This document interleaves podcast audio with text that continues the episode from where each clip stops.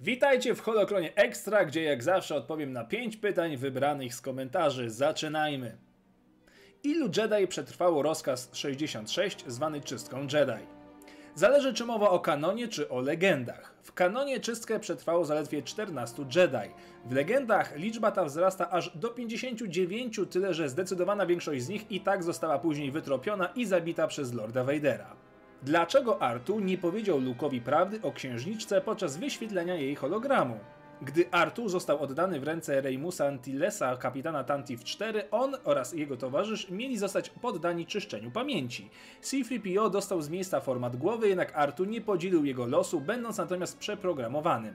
Informacje o rodzicach Skywalkera były niedostępne i chronione, co jednocześnie uniemożliwiało droidowi powiedzieć czegokolwiek na ten temat. Koniec końców oba droidy były zwykłymi maszynami.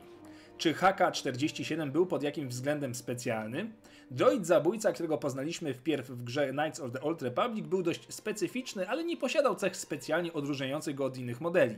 Wyjątkiem tutaj było jego oprogramowanie, które było bardzo skomplikowane i rozbudowane.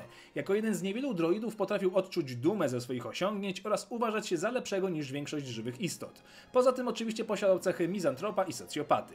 Tak się składa, że to jeden z moich ulubionych bohaterów. Jeżeli szukacie podobnych bohaterów tego rodzaju, polecam zaznajomić się z droidami Triple Zero oraz BT-1. Skąd wzięła się wizja Luka na Dagobah? Wizja, której doświadczył Luke 3 lata po bitwie o Jawin, była spowodowana silnym skupiskiem ciemnej strony mocy, które występowało w tym obszarze planety. 703 lata wcześniej rycerz Jedi Minch pokonał w tym miejscu mistrza mrocznych Jedi z rasy, której nazwy nie odważa się nawet wymówić. Jego śmierć wyzwoliła w jaskini silne pole ciemnej strony. Najprawdopodobniej z tego też powodu Yoda postanowił schronić się niedaleko tego pola. Skutecznie chroniło go to przed odnalezieniem przez Palpatina, który dostrzegłby mocą jedynie skupisko ciemnej strony, a jak wiadomo, najciemniej pod latarnią. Kto strzelił pierwszy, Han czy Grido? W oryginalnym scenariuszu tak naprawdę nikt nie strzelił, bo scena z Grido została dopisana na szybko, by wyjaśnić nieco niejasną historię Hana Solo. W oryginalnej wersji z 77 to Han pierwszy oddaje strzał, wie bowiem, że albo zabije łowcę, albo ten dostarczy go żywym lub martwym Jabbie.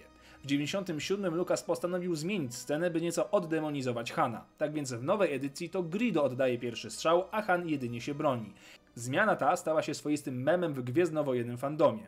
Jeżeli chcecie wiedzieć więcej na temat różnych scen, odsyłam was do biografii George'a Lucasa wydawnictwa Wielka Litera.